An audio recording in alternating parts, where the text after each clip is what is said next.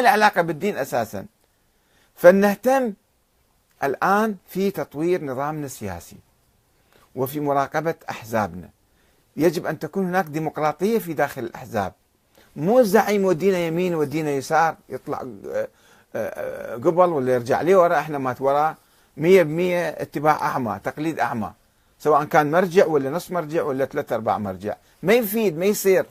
حتى المرجع يجب أن نحاسبه ونراقبه. وننتقده ونوجهه ونقترح عليه شوية خلينا نرفع من ثقة بأنفسنا ومن الشعور بالمسؤولية ومن الوعي مالنا لماذا البعض يحاول أن يبقي الناس؟ أنتم كلكم ما تفتهمون. بس واحد أكو يفتهم بالدنيا هذا المرجع الأعلم لازم نقلده. من يقول هو عالم؟ من يقول هو أعلم؟ كيف نعرف العلم والأعلم مالته؟ والأعلمية مالته؟ غير نختبره غير نراقبه غير نشوفه. لن لن نغمض عيوننا نمشي وراء الزعماء وقادة الأحزاب والمراجع والشيوخ والسياسيين. لا يجب أن نكون إحنا عندنا في تفاعل بيننا وبين هؤلاء. إذا دخلنا بهاي الأحزاب فمو ندخل طمعا وخوفا. ندخل طمع حتى ندخل بالحزب حتى نحصل إحنا مناصب ومكاسب. لا ندخل حتى نؤدي رسالة اجتماعية. رسالة إنسانية رسالة وطنية أنه إحنا نحقق هذا البرنامج سواء اللي يحكم من جماعتنا ولا مو من حزب آخر. مو مهم.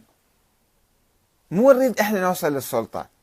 نريد نطبق البرنامج وأي واحد يطبق البرنامج مالنا إحنا نأيده وننتخبه ونحبه ونواليه.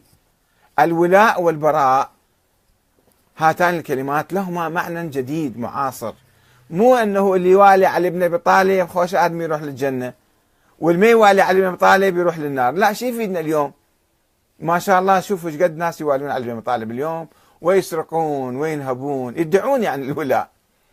يسرقون وينهبون لو يصبحون طغاة حكام مستبدين لو يصبحون عبيد أذلاء تابعين اتباعا أعمى للعلماء والمراجع والقادة والزعماء ورؤساء الأحزاب.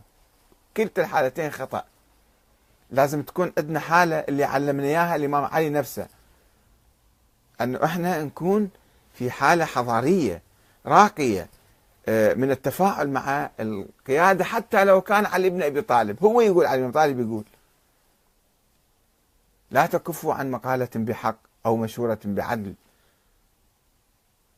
فإن من استثقل الحق أن يعرض عليه أو العدل أن يعرض عليه كان العمل بهما أثقل عليه. فلا تكفوا عن مقالة بحق أو مشورة بعدل. فإني في نفسي في نفسي لست بفوق أن أخطئ ولا آمن ذلك من من نفسي إلا أن آه، آه، يملك الله من يعني يعصمني أو يحفظني.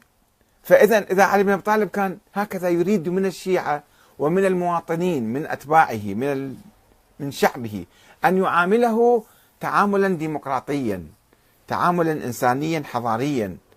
إحنا يجب أن نكون الآن هذا اللي يهمنا من علي بن ابي طالب ما يهمنا أنه كان منصوص عليه ولا ما منصوص شو يفيدنا اليوم.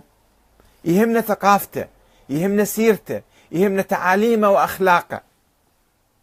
إذا اتبعنا الإمام علي بن أبي طالب في هذه الأمور فإن شاء الله الله يجعلنا من شيعته وإذا كنا بعيدين عن هذا المنهج منهج العدل ومنهج المحاسبة والمراقبة والنقد والتوجيه والأمر بالمعروف والنهي عن المنكر فنحن لسنا من شيعه علي بن ابي طالب سواء آمنا ب 12 إمام لو ب 1200 إمام. ما يفيدنا هذا الشيء. خلي يكون بحثنا في هذه القضايا التاريخية بحث حيوي معاصر مفيد لنا اليوم. لله فيه رضا وللناس فيه أجر وثواب. هذا هو المهم. يعني دائما عندما نتحدث خلينا نحاول أن يكون حديثنا فيه منفعة اليوم للناس. مو حديث عقيم. سواء كان لو ما كان. آمنت ب 12 لو آمنت ب 13 ناقص واحد زائد واحد. عشرة ناقص واحد يساوي صفر لو عشرة ناقص عشرة زائد واحد هم يساوي صفر يمكن. هذا فكر قديم. كان عندنا لازم نتخلى عنه.